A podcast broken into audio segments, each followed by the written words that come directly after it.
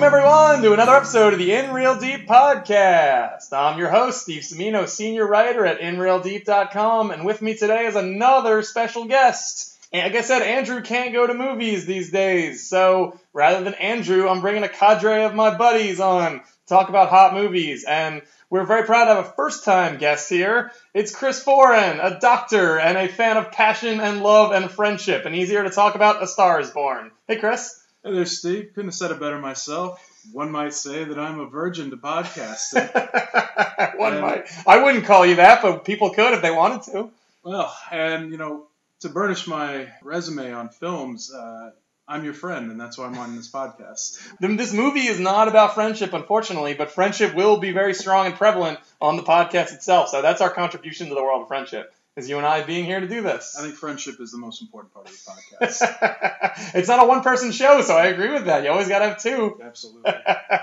so we're here to talk A Star is Born. Chris and I actually just saw this movie for the second time because we really wanted to have a good sense of what we're talking about and how to really address it and, and approach it. Because I know you and I both really liked it the first time around, and I think liked it just as much the second time around, which is pretty wild. I don't normally go to movies twice in a week, but you know, we we were talking before this, and this movie has struck a chord with a lot of people. And I think for me, it's just, it was as powerful and emotional and well done as it was the first time I saw it. and I agree with that. I think, uh, as we were discussing earlier, for those of us who are not professionally trained in some form of art, we really only have two measures by which we can judge art. And I think one of those measures is does it evoke emotion? And the second measure is does it evoke thought? And, you know, for those who don't have uh, formal training in any field of artwork, that's really you that's really the weapons you have to to judge a piece of art. And I can say unequivocally that this movie did both for me. Definitely evoked a ton of emotion and has made it, as we've been discussing the last couple days, has made me think a lot. So let's get into it logistically, though. I, I thought this the first time I saw it, and I agree with everything you just said, but I think the first hour of the movie, and I wrote this in my review on InRealDeep.com, the first hour is about as perfect as an hour gets. I think it just the the, the real big great part of it is when Lady Gaga playing Ally gets on stage and belts out her tune for the first time in front of a crowd. Both times I saw it, I cried, but just couldn't help it. Just so much emotion, so well shot, so perfect. So that's really like the apex of the beginning, and it, I think the first hour in general is, is wonderful. I think afterwards it lulls a little bit. I think it slows down, maybe on purpose. But either way, I just don't. I just it, it can't reach those heights again, and it can't. The whole movie can't be heights. So I get it, but I still think it, sort of ties itself to a, bit too 2018, a bit too modern at that point. Where before I thought it was timeless, but then the end I thought it just absolutely is fantastic. More emotion, both sad and happy, and just you know really takes it home. So uh, as I wrote in my review, that's that's not a bad thing necessarily. It's not it's not so much a criticism it is just the reality of the movie. I wish I, it it can't it can't do what it does in the first hour over and over again, but I still can. You know, it's I, I, I wouldn't I wouldn't call it perfect, but I would I think elements of it are approach perfection, and overall any any sort of downsides are outweighed by the amazing upsides. I completely agree with your your assessment of the first hour. Uh, I also cried both times I saw Ally uh, come out and sing for the first time. Uh, however, I do I do disagree with you in the middle part. I think it had to be a lull. I think it couldn't be the sustained intensity until the end. Uh, something I think we're going to talk a little more about is the honesty that we both found in this movie from start to finish. And I think had this been, uh, you know, a 10 out of a 10 intensity from start to finish, it wouldn't have felt honest. I think his his devolving into what he eventually becomes has to be piece by piece, step by step. Had it been this one big blow up, this one abusive moment, uh, something that we're crying the entire time, I don't think that would have been honest to what that likely would look like in real life.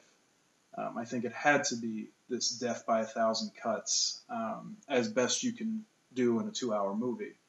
Uh, so I, I really had no problem with the middle part of this slowing down a bit and not taking us to the heights of the first hour.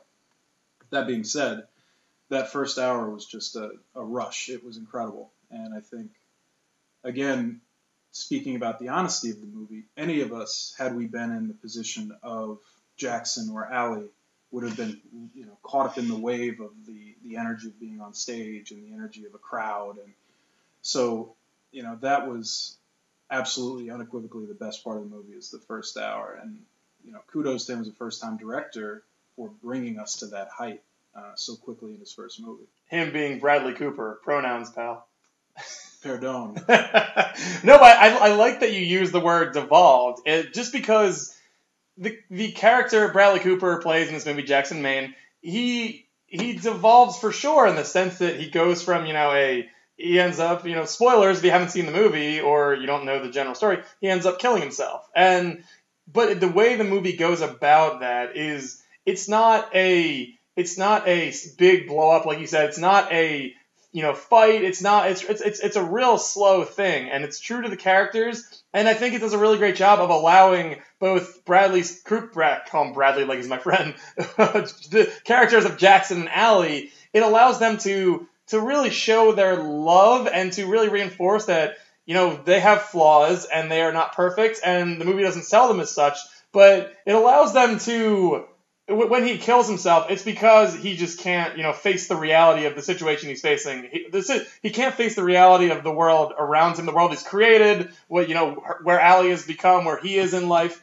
But it doesn't feel abrupt. It doesn't feel. It, it, it's it's a very it's a sad, depressing choice that he makes but it, it's just not it, it's not heavy handed it doesn't hit you in the head. Like it, it, it all is very honest and true to the way the movie has been you know consistent throughout. And i think that's a real testament to cooper as a director as a writer as, as just you know the key to creative cog behind the movie is that he, he presents these broken characters in a way that still makes them very redeeming, but their brokenness and the dynamic between them is is right under the surface. Like you can you can watch this movie on a very basic level and say, "Oh, they were in love," and but then fame and everything overwhelmed them, and now he killed himself.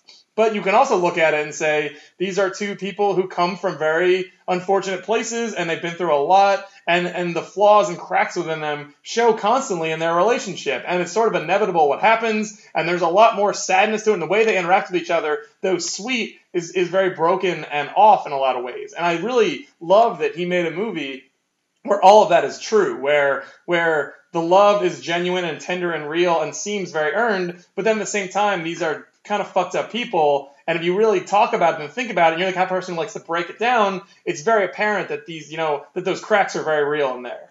And I, I also, you know, I'll use my analysis of, of Jackson as a character to lead into, you know, who they are as a couple. But if you're paying attention during the movie, that suicide is not a surprise. If anything, you know, it's something that we probably all felt foreboding as he lays brick by brick the story of you know Jackson Maine through small, slight, subtle moments in the story. You know, throughout the story, we find out obviously in the beginning he's a drunk. Okay, uh, we can acknowledge in today's world that um, people who are alcoholics aren't doing it for the fun of it. This is a sickness that he has, and that setting the stage for future clues about his past. You know, he eventually admits while he's in rehab that he had tried suicide prior, that that suicide attempt was largely ignored uh, by the people closest to him. He had no mother. He had an absent, likely alcoholic father who died under mysterious circumstances. And he had a brother who was significantly older than him that had to assume the role of father that maybe was not adequately done the job of being a father, that is. And so, you know, I think the easy thing would have been to take the character of Jackson Maine and have him commit suicide at the end as this spectacular surprise, as a twist, so, so to speak. Uh, but after watching it the second time, it is absolutely not a twist. It is a, a destiny that he appeared to have uh, that became more apparent to me the second time I watched it as I paid a little bit more attention to the clues left throughout the uh, throughout the movie. And this leads into, you know, him as a character uh, is very interesting. I think it's easy to say that Bradley Cooper, the director, tried to make Jackson Maine the character a flattering one, but I think that's wrong. Uh, I think there's a lot about Jackson Maine that is not flattering sure he is gracious at times. He's a nice enough guy. He is uh, nice to the fans that come up to him. He's not a yeller or a screamer. But there is a a undercurrent of selfishness from start to finish in Jackson Maine. Um, and we'll get into a little bit more of that when we talk about their, their relationship. But Jackson Maine is a character that, since his childhood, um, doesn't appear to have anyone teach him uh, that he is responsible for other people's happiness as well. He must be considerate. He, beca- he apparently becomes a star so young that he doesn't ever learn boundaries. Um, and he thinks those around him are simply there to prop him up, to make him what he wants to be, with very little consideration about what they want to be. Yeah, I think that's very true. And I think that a lot credit goes to Bradley Cooper and Lady Gaga for their performances in, in making those characters so likable and so easy to get behind despite these flaws. And I think that, you know, it, it's a credit to the Cooper as a director and writer and to both those actors and, act- and actress for for painting that picture of a Jackson Maine who is not, you know, who has these gaping holes in his personality, but yet we find it easy to to excuse them or or at least they're they're um you can justify them away. And they don't and, and though he is uh you know you know does not his brother obviously played by Sam Elliott has a lot of issues with him. And the dynamic Lady Gaga is certainly toxic here and there. There's a there's a genuineness to him or at least a earnestness to him that is really really nice. And that is and that and doesn't it doesn't feel forced. It doesn't feel like it's there for the sake of being there. It doesn't feel like they're they're trying too hard to make him likable so that it justifies his bad actions. It just comes naturally on the page. I think that's one of the things the movie does so well is that beyond the performances is there's not a lot of talking. There's not a lot of there's very little over explaining. There's very they do a lot of showing, not telling, which I think very few movies do these days, or, or at least for the you know the last couple decades even they, it's sparse in what it gives you. So it allows you as a viewer to sort of take it all in and just use context and and the way characters act and to, to either fill in their backstories with your own guesses or to fill in the gaps just in, you know, understanding how they get from A to B to C to D. Like I think that's an amazing talent. And, and for a first time director and writer like Bradley Cooper, that takes some real balls because I think it's just the logical thing to do is to be really be over the top and be over explanatory and make sure your audience gets it. Or at the very least, have have your characters, you know, talk too much or, or say too many things, or have a big blow up that everyone will remember where you can really ham it up and overact and, and have your Oscar moment. But instead, you know, Cooper and Gaga, who are going to get Oscar buzz for this for sure, th- their Oscar moments, their big moments, are relatively understated. Like Gaga has a lot of its singing moments, which are going to be beloved, but they are what makes the characters so special is how they live in themselves and how they respond to things in a very natural and honest way. And I think that having the guts to do that as a as a filmmaker is is really impressive. I just don't think it's something a trait that not everybody has. You know, there's there's something interesting about the way Bradley Cooper, the director, approached uh, you know Jackson Maine, the character. I think Bradley Cooper, the director, is very aware of how handsome, charming, and charismatic Bradley Cooper, the actor, is. Uh, and I think he's trying to create a character that has to be beyond just handsome, charming, and charismatic. He's depicting somebody who is an addict. He's depicting somebody who is inherently selfish and who takes uh, actions during the movie that are uh, extraordinarily unflattering. And I think the easy way to have done that would have been using too much noise and bombast. Uh, it would have been easy for him to say, the way I'm going to defeat my inherent charisma and handsomeness and charm is he's going to be violent. He's going to be um, loudly verbally abusive. He's going to, you know, have a string of infidelity. Those are easy choices to make to make this character um, more unlikable, more flawed. But he didn't, and this again speaks to the honesty of the story and I think the honesty of the character. You know, addicts oftentimes, I'll play armchair psychiatrist here, uh, they are charming, they are charismatic. And part of that charm and charisma has a purpose to it, and it's to continue to obtain whatever it is they are addicted to drugs, alcohol. And in his case, in addition to those, the human capital he requires to sustain him the whether it's his brother, um, the people that surround him that have propped him up, despite his illness uh, throughout all these years. And so I think it was a very um, honest and a bit risky way for Bradley Cooper to go about making this character unlikable was to make him uh, subtly charming, but always with an ulterior motive. And those ulterior motives play out both in uh, nuanced and sometimes obvious ways. And while I'm on that subject, um, one of the things I found interesting, one of the small details that I picked up the second time watching it, you notice that he his skin tone changes from when the very beginning when he's deep in his drunkenness uh, to later points in the movie where he stopped drinking or he's going to rehab. His skin is darker. It's got this kind of copper tone that you see sometimes with alcoholics. Uh, and again, it's just one of these subtleties that he chose. He didn't make him a fat slob. He didn't make him somebody that, um, like Steve the drunk from from Deadwood, for example, who may also be in this movie. Yeah, exactly, who may also be in this movie. Uh, those obvious and bombastic choices he didn't make. He chose a more subtle route to depict this man um, who is flawed and is sick, and that illness manifests itself in his charisma, in his charm, um, and must do so.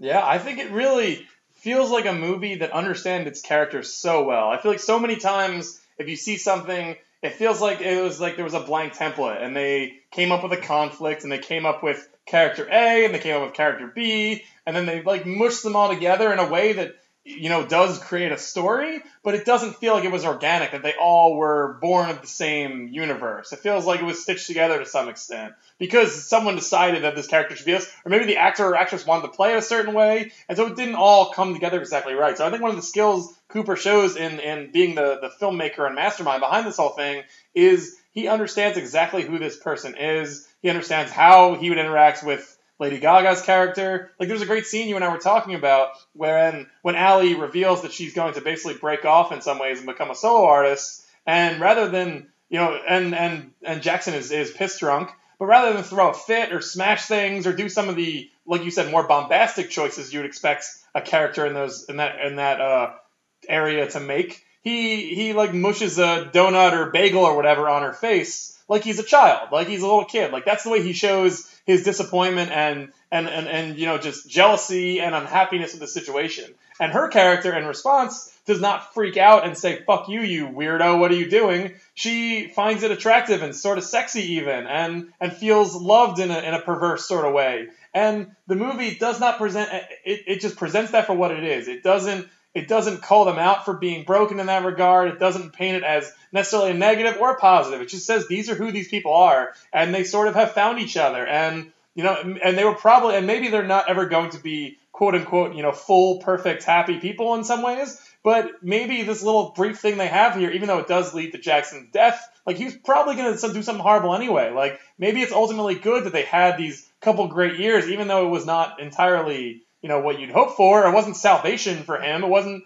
and it was, but it was, and it was beneficial to our career. But maybe it's just, maybe there's just two people finding each other at, at an inopportune time. Maybe there was never an opportune time, but they were able to share these moments that, that just happened to work for them. And I just think that's not a thing a lot of movies would do. They just, they would not know their characters well enough to put them in that place in that situation and have it and have them interact in that way that is just so natural and perfect. And it just I don't know, it just struck me as as very unique and unlike a lot of other at least like big budget Hollywood movies, which like we like everybody knows go for the, big hits. They don't necessarily have time for small sort of nuanced character moments like that. And I just thought it was a nice touch.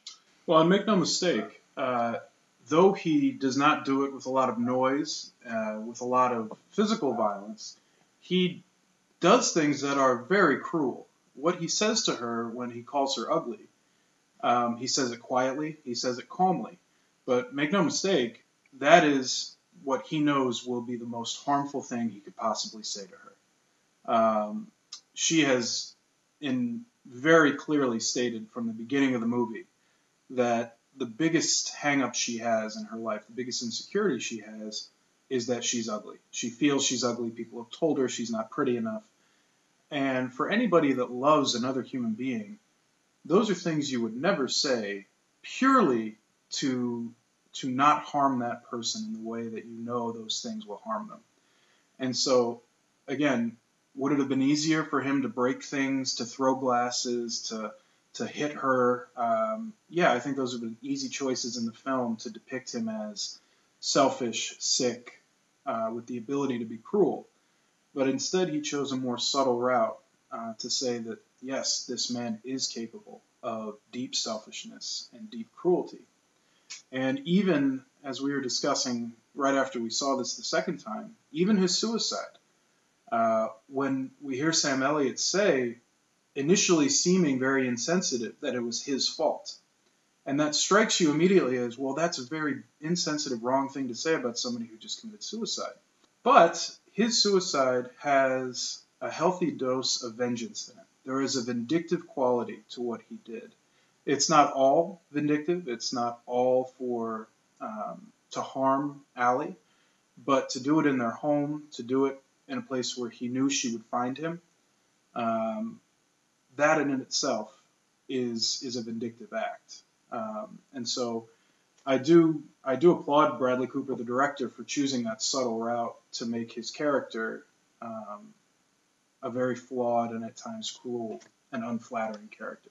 Yeah, there's there's a there's a hint of really understanding uh, a mo- or sort of not understanding maybe a modern look on suicide or a like more mature look on it where it's not where it's clear that the, the the, the selfish act of killing oneself, though horrible whether it is, has has ramifications that last for a lifetime on the people who have survived it and now must wonder what they could have maybe done to fix it or change it. And like you said, Sam Elliott is very blunt in saying we didn't make him do this. We didn't we didn't pull the trigger. We didn't tie the noose. We didn't do any of that. We are living our lives. Like we can't spend our entire lives you know, catering to him. And I think that's, you know, had Sam Elliott's character and Lady Gaga's character committed their life to keeping Jackson happy, he probably wouldn't have killed himself. But that's not a life they should have to live. Like, that's not a choice they should have to make. Like, they are their own humans and their lives have just as much value as his. So I appreciate that sort of touch. Like, and, but and I also, what another thing I appreciate is,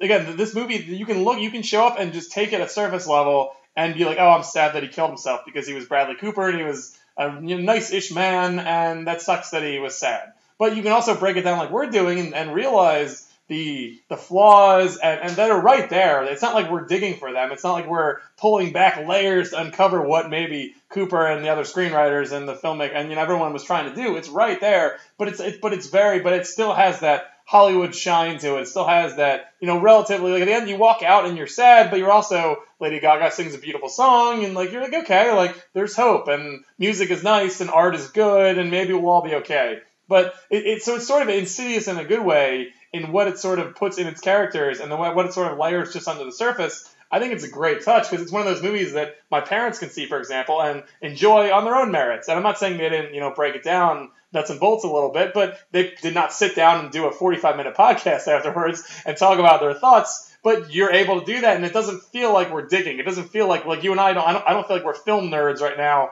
cutting open uh, a dense, you know, cinematic masterpiece. Like it's a good movie, and we're talking about it because it just it manages to do both things at the same time: be big and and fun and nice and make a lot of money, and then have some depth to it. I just think that's that's a rare combo.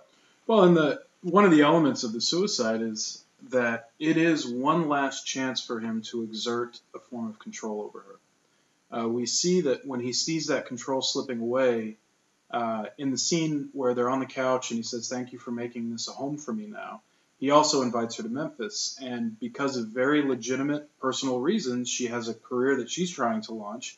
She says, No, I can't do it. And very true to his character, he doesn't blow up in that moment he does what a child does when they feel they aren't getting enough attention. He goes to Memphis and he goes on a bender. And he does something that makes her come out to him. And when she finally does that, he has the satisfaction of knowing I still have some form of power here. I still have the ability to make her feel something for me. And I think we see that dynamic play out in a lot of relationships in our own lives that we see friends and family that are in unhealthy relationships it's this kind of unhealthy dynamic of if one partner does not feel loved enough, does not feel they're getting enough attention, they may do something negative to draw that attention out of the other partner.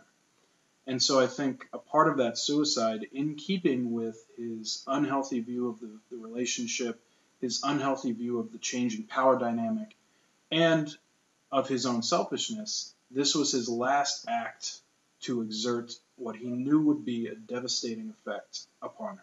Well, I will say though, I, I think part of his motivation for why he killed himself at the same time is shame. Though I think he has a little clarity at the end, and he sees that she is giving up on her European tour to be with him, and I think he realizes that he is the reason, like that she's, you know, she is so she is an enabler to the extent that she will literally throw away a, a, chunk of her career or a lucrative opportunity because she knows this is what he needs at this point in time. I think he realizes that he is, you know, the, maybe maybe not that he's gone too far, but maybe that he is just he's a genuine detriment at this point. and he's told that by her manager. So that's that's a little on the nose. Like he obviously, as we get that as an audience, but I think he genuinely realizes to a certain extent that he is not good for her at that moment, and it's better to that he has removes himself from the equation.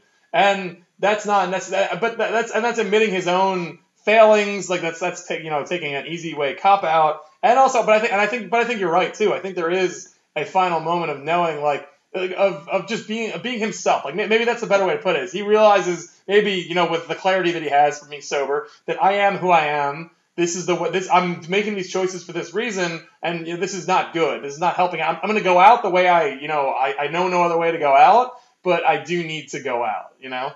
Absolutely, and don't get me wrong. I think there's many spokes to the wheel of of that suicide and why he made that choice in the end. Um, I think a big chunk of it though is his growing knowledge of his obsolescence um, and her rise to a point where she actually doesn't quite need him anymore um, in the way that he, he liked her having to need him previously. Um, now, all that being said, there is also a very tragic side to his suicide that I think is appropriate and, and right to talk about, is that he's a sick person he is he has an illness, and that illness extends beyond his, his substance abuse. He is somebody that is depressed, probably has anxiety issues, um, and these are issues that stem from what is clued into us as deep childhood trauma with an alcoholic father, um, the death of his mother before he ever knew her, um, and again, we mentioned earlier that he likely grew up so fast because of fame that he never had to learn how to deal with these these issues that he had. He had people enabling him in multiple ways, um, and he spent decades now hiding from these things that generated his depression, these things that generated his mental illness and you know, overall. And so there is an absolutely tragic part of this suicide that deserves attention as well. But with that said, um, I think part of the depth of this character is is served by recognizing that this action that he took, um, while on the surface may seem like he did it for her, and I think that's what some people may leave the theater thinking that this was a selfless act. Mm-hmm.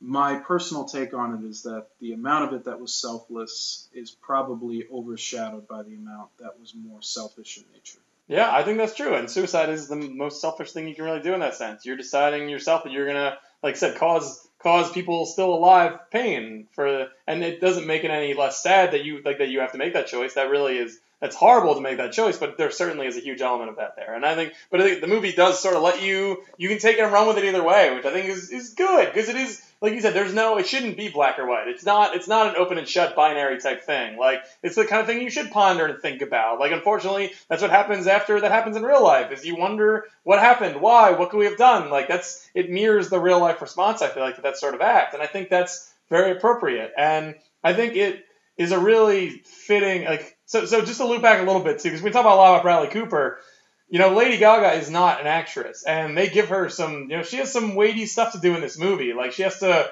go out on stage and sing, which she's very good at, but play, so, you know, but recapture probably her maybe the way she felt in her youth as a person going on stage for the first time, getting to belt out her tunes. Like it wasn't a stretch for her to play this character, but at the end with you know the suicide of a loved one, there, there's a lot she has to do, and I think she does a really great job in in allowing for that as, as a relative non-actress and allowing for that ambiguity and that uncertainty that the movie sort of uh, you know promotes. She does a great job of rolling it. She doesn't she doesn't isn't ham-fisted either. She isn't she's not making it clear what's going on. She she rolls with everything really well, and I think that's really impressive for someone who has no acting background at all, really, to hop into in their first role and knock it out of the park so well. I completely agree. I was very, very impressed with with her as an actress. Um, I think I walked into the movie being unsure what Bradley Cooper would be as a musician and unsure what she would be as an actress, and I think they both impressed um, beyond my you know wildest hopes. Uh, I think she was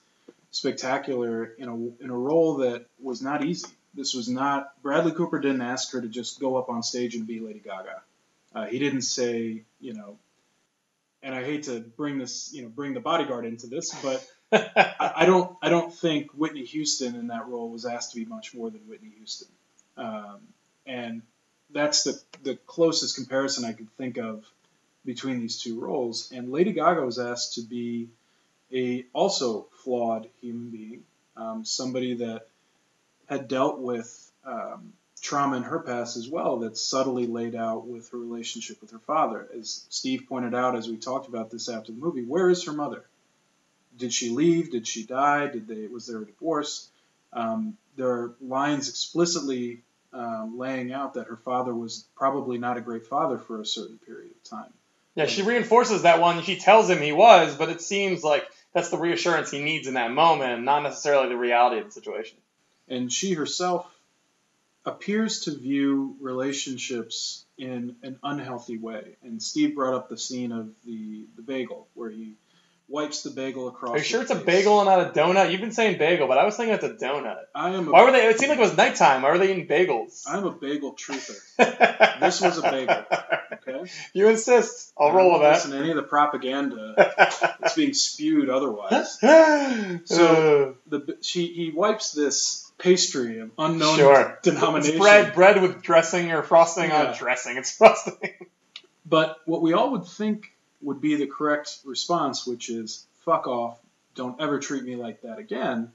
She seems to, and she voices this. Oh, you're jealous, and she almost takes pleasure in hearing that he is jealous.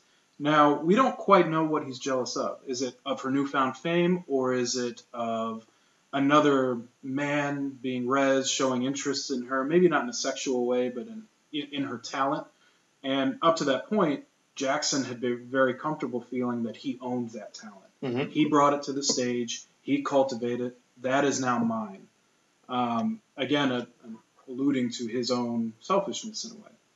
And so when she says that, that, oh, why are you so jealous? She doesn't say it in an accusatory fashion so much as a satisfaction that she has felt that he finally is showing this jealousy towards her. Yeah, like she was waiting for it yeah, all along. Yeah, and it almost turns her on. And I think that is a subtle way of showing that she has an unhealthy view of how relationships should work, likely from whatever happened between her mother and her father. And the other flaw that they make apparent throughout the film is that she is someone that needs to feel that she takes care of people. Um, and while that say, may seem noble at the outset, it eventually becomes enabling.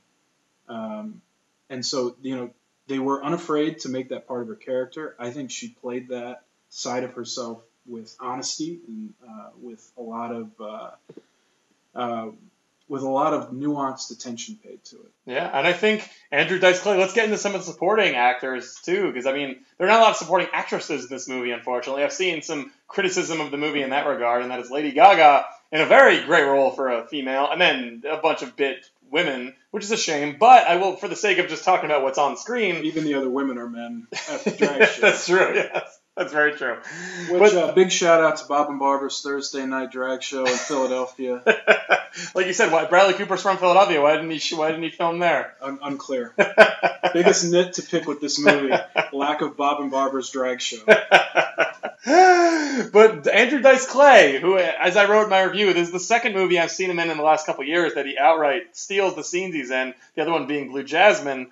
He's so great, and he has a likability to him as well, where like you said, there is clear that you know this is a grown, a very grown man who's being doted on by his live-in daughter. Like that's not the most healthy scenario. Like, and he seems to sort of rely on it in a certain way, and that belies some sort of you know complication or issue in with them. But he's great in it. Like he he for for whatever his flaws may be that we are hinted at, he's clearly a caring and relatively loving father. Like he doesn't seem abusive or, or negative and he just he seems like more maybe a little selfish himself and taking advantage of the good nature of his daughter but but supportive and caring and wants the best for her and is there when she needs him. He's not exactly what she probably needed when she was growing up. Maybe he's not even now not exactly what she needs, but he's there. And I think Andrew Dice Clay is really good at nailing that sort of thing. Like he's he's like a big friendly sort of doof, you know. It looks and like his buddies. So and, and that serves again the, the same dual purpose we were talking about. He's sort of a little bit of comic relief. He's fun. He's there. He's charming. He's a neat old man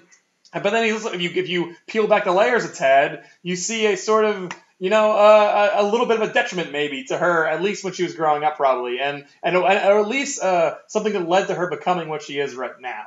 So I, again, the attention to little character details there that allow us to flesh out the story in our own heads or after the fact is great, and not something you really see in a lot of movies of this sort. Yeah, I also I think he's he was perfect in that role, um, and for a guy that whose comedy was so loud and bombastic, it's strange to see him being a bit more understated. Uh, but even he, you know, there is this theme of, of selfish people taking advantage of her. You know, he brings her in front of his friends to give this monologue to say she's got this beautiful voice, but you know, Sinatra had the look, and you know, my daughter is the victim of not having the look. He doesn't say that explicitly, but that is what he's essentially saying. Yep. But it's not about her. He's not saying this so his friends will feel sorry for her. He's saying it because, as we find out later, this person unknown earlier on who had a better voice than Sinatra was actually him. Yep. And so even these moments that appear to be just the doting father on his, you know, the, the doting Italian father on his beautiful princess are actually him taking moments to make it about himself. Yeah. And that's what she grew up with. That's what she's used to.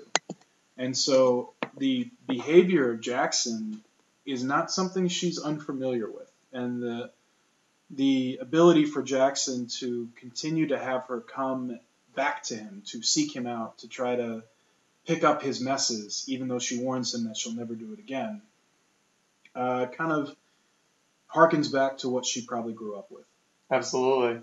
And on the same topic of uh, supporting actors, you know, Sam Elliott in this movie is is really a treat. He's not in a ton; he only has a few scenes, but I think he has the the biggest tearjerker moment that does not involve Lady Gaga when he is in the, the you know, in the driveway scene when he's giving Bradley when giving Jackson a ride home from rehab, and Jackson reveals to Bobby Sam Elliott's character that he he was the one he idolized, that he idolized Bobby, not his father, and another little attention to detail and, and, a great moment for director Bradley Cooper in that scene. It's it's an understated scene. It's a powerful scene with despite not many words being said. And you know Bradley Cooper, Jackson Maine walks out of the car really quick. There he says it and he hits the road. He runs away basically. And the camera then goes to Sam Elliott pulling back, pulling out of the driveway with just red eye, instant red eyes, you know, super emotional, and hangs on him for a few extra seconds and really just shows you him reacting to this great moment. And that's beautiful. Like I just it's it's such a it's a little thing, and it, it feels like exactly what he should do in that moment. But I don't think that's the choice a lot of people would take. I, it just it was a very it, it carried so much weight in just a few words and just a look from Sam Elliott, and I think that's great acting. Like I think that we, we, we get attracted to these monologues and these showy moments that look great in like Oscar montages or or YouTube clips or trailers. But the real the real power in a great performance is an hour and a half in when you understand who this character is and why he sort of acts the way he does, and then you see him respond to this. Like it's probably the first time they've ever had that level of honesty between them. Like it's just perfect. It's exactly what that moment needed. I think it really reinforces that Cooper, as a writer and a director, really understands the power of of just moments and and looks and glances and responses. Like it's it, there's there's so much to that. And it's respecting your audience by allowing that moment to carry the weight of itself and not try and be anything more than what it is. I think it gives us i think to me i feel like i'm being respected in a way because the movie's letting me just letting just just being what it is and letting me process it. And again, I just think like I know I keep harkening on this, but it's just not something that I'm used to. And especially from a first time director, just does not feel like the sort of confident move you'd see from someone who has never done this before. Well, in the whole scene, you know, this scene of him uh, telling him that he idolized him, not his father, it's a total of eight seconds, uh, and the words are sparse, and it, it struck me emotionally as quickly and as acutely as any other part in this movie. and Sam Elliott just turning his face, driving away. That was perfect. It was it was there no words needed to be said, and it also was again. I'll get back to this concept of honesty. Bradley Cooper just finished his first stint in rehab. He is just now learning how to apologize. One does not learn how to both apologize and discuss these deep seated issues all in one moment, all in one you know, stint in rehab. And had they made this a longer, drawn out scene of them hashing out what clearly is decades of, of problems, I think that would have been a dishonest and easy move, uh, which he did not did not do. He didn't go that route. Um, and after seeing it a second time and getting to know these characters a little better, I think that's exactly how that would have gone down few words, and both of them immediately trying to extricate themselves from this awkward scene because neither of them have the language yet to talk on that level. And I was just going to say, when you were talking, I was thinking, you know, now that you're saying this, maybe it's a shame that, that you know, Jackson killed himself because that is that shows progress. That shows a step in the right direction. But at the same time, it's also clear when Jackson's in rehab and Ally comes to visit, she has this song from Jackson that he meant as a suicide note of sorts. It seems like that's the implication, at least, that he he wrote this and was like, okay, when you you'll find it when it returns to your possession. He says something or something weird like that. I think sort of implying that you will. He didn't expect it maybe, or he wasn't sure what was going to happen, but he wanted her to stumble upon it at an opportune moment, perhaps. So maybe in that conversation with Bobby, with Sam Elliott's character, that was maybe that was, and they never spoke again, I don't believe, and or at least the movie never tells us they did. So it seems like that could have been a sort of goodbye, you know, like uh, maybe I'm not going to do this tomorrow, but I know where my I know where my head can be or might go, and maybe this is like I got to get this out because I know that I'll never have a chance to do it again. Mm-hmm. I agree, and I think Sam Elliott was used the perfect amount. Um, I think it's easy to take this big Hollywood star that um, pretty much owns any scene he's in. in big Hollywood. I mean, I love him. I love he's a big Hollywood star. This big Hollywood mustache. he is in Tombstone. So. This walking mustache with some with some acting chops. Uh, I think it would have been easy to over, overuse him, uh, but each scene he's in is useful. Uh, it's not. It's not. Um, it's not wasted. It's not just so we can admire Sam Elliott the character or Sam Elliott the actor or the mustache or the the mustache. it's uh, it's they all propel the, the the story forward in some way or illustrate in subtle ways and sometimes direct ways the history of these characters. Um, so I, I was I was very very happy with how he was used in the movie and the things he did. But I will say, one of the scenes that I scoffed at the first time and this time is when uh, Jackson runs into Bobby at backstage at Saturday Night Live, and Bobby sort of just implies he just, you know, I'm just just here hanging out. And I was in my head both times and said, hey, wait, you, you just wandered into Saturday Night Live? like, Wait, are you saying that Saturday Night Live doesn't have people like Sam Elliott just just haunting the backstage? it may, I guess. That's what we're that's what we're led to imply by the film. Yeah, so I guess okay. maybe they do. But both times it just seemed like an odd place to have that sort of conversation. I get why it happened, but both times I sort of scoffed and said, "All right, I guess I guess that's what's happening here." Um, but Sam yeah. Elliott also um, he brings to light one of Jackson's great hypocrisies. And, uh, you know, you and I have talked a lot about the dynamic between Ally and Jackson. And there is a very on the nose element of Jackson starting to look down on her because she's selling out. She's getting too corporate. She's getting too poppy. Uh, but the theme of it being, at some point, somebody probably felt that about him. Uh, that the older generation will always look down on the, the future generation is less authentic, less honest, more uh, more of a sellout than they were. But then we find out through Bobby's um, moment uh, that they have when Jackson finds out he sold the, the ranch. Bobby tells us that Jackson stole his voice. And what is more contrived than stealing another's voice? Uh, so Ally can put on all the makeup and do the dancers and the, the pop stuff that Rez is having her do, and Jackson can look down upon that. But Jackson is in the same boat. Jackson may not have sold out in the same way, but his image was not as authentic as he would like you to believe. And it kind of speaks to this culture of the singer songwriter as the outlaw rocker uh, that we've all been sold. Uh, but even these images are manufactured, they are created. Uh, so they may be easier to digest for those of us who think we only listen to authentic music, we only listen to real, true singer songwriters. But I, I think it reminds us that we need to have the humility of knowing that, yeah, maybe our taste in music is not as authentic as we pretend it is. Yeah, I mean, there's a real hypocritical element to the advice Jackson gives Ally for sure. Because sometimes he, he should be giving it as the counsel of an old singer, songwriter, rocker, performer who has had to sell out because that's sort of what it inevitably becomes part of the process. Like at some point, like you said, no one is truly independent throughout. You're beholden to someone. That's just the way it goes. But he talks as if he is authentic, as if he is that person who did not have to sell out sometimes, which is not true. Like, if he had a little more self awareness, maybe, and he was saying, Look, I made these mistakes, or I made these choices, and now here I am, and I would like to provide you this counsel as someone who has been through this and who can then guide you in a better direction, that's a whole different thing. And, and it speaks to the character we've sort of been talking about this whole time, and that though he is, you know, relatively good hearted and a relatively decent person,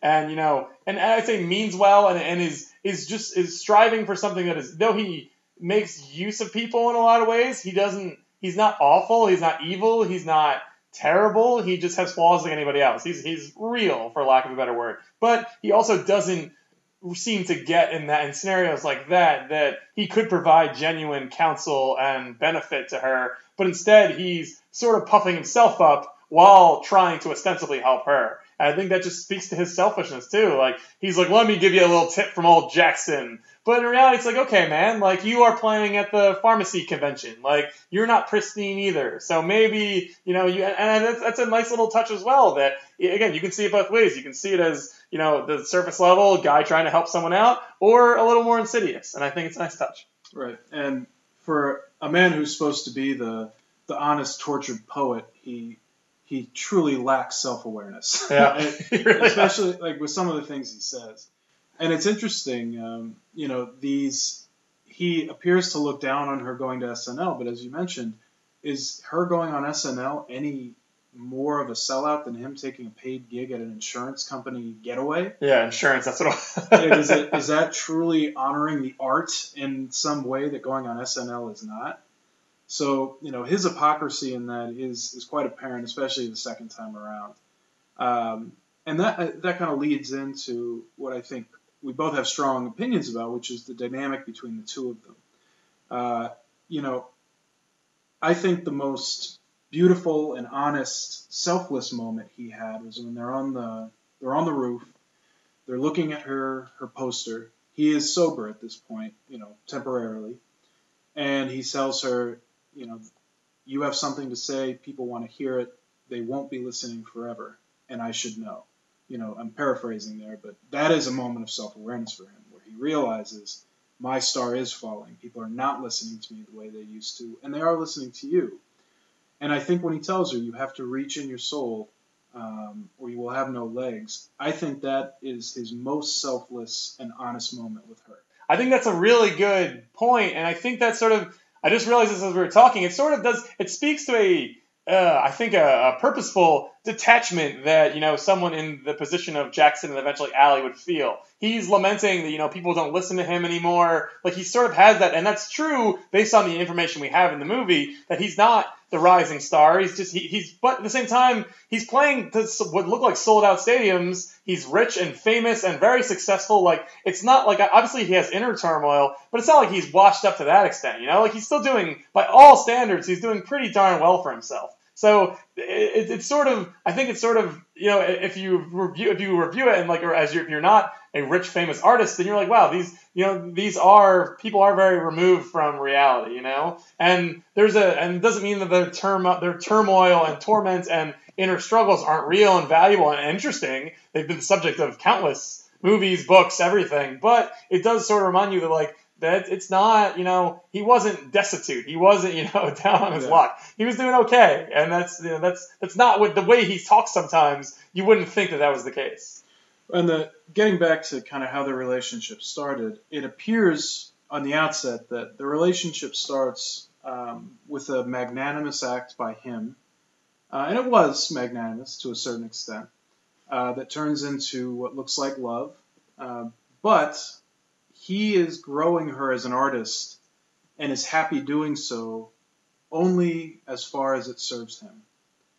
Once he realizes that he's no longer in control of what she is becoming, he loses the magnanimous nature of, of his, uh, the magnanimous nature of him being her benefactor and him being the one that brings her to the rest of the world. Uh, now, that being said, the first hour when they are together, it's beautiful. It looks like the most pure love one could ever hope for in life. It's something, you know, watching it, I couldn't help but be drawn in and say, God, I would love to have that high of a high with another human being. Uh, but at its core, like many unhealthy relationships, both of them were satiating an insecurity within themselves in that relationship. Does that mean it is devoid of love? Of course not. Does not does that mean there were not beautiful and honest and true parts of that love? Of course not.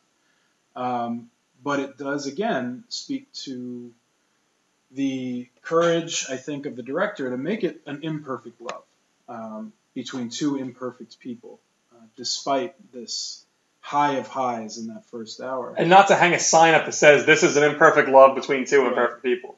And I, will you know, my the last thing I want to I want to mention uh, before we wrap up is how truly impressed I am both with Lady Gaga and Bradley Cooper. But um, I will say on Bradley Cooper's part, it is difficult to write a song. It is difficult to play music live.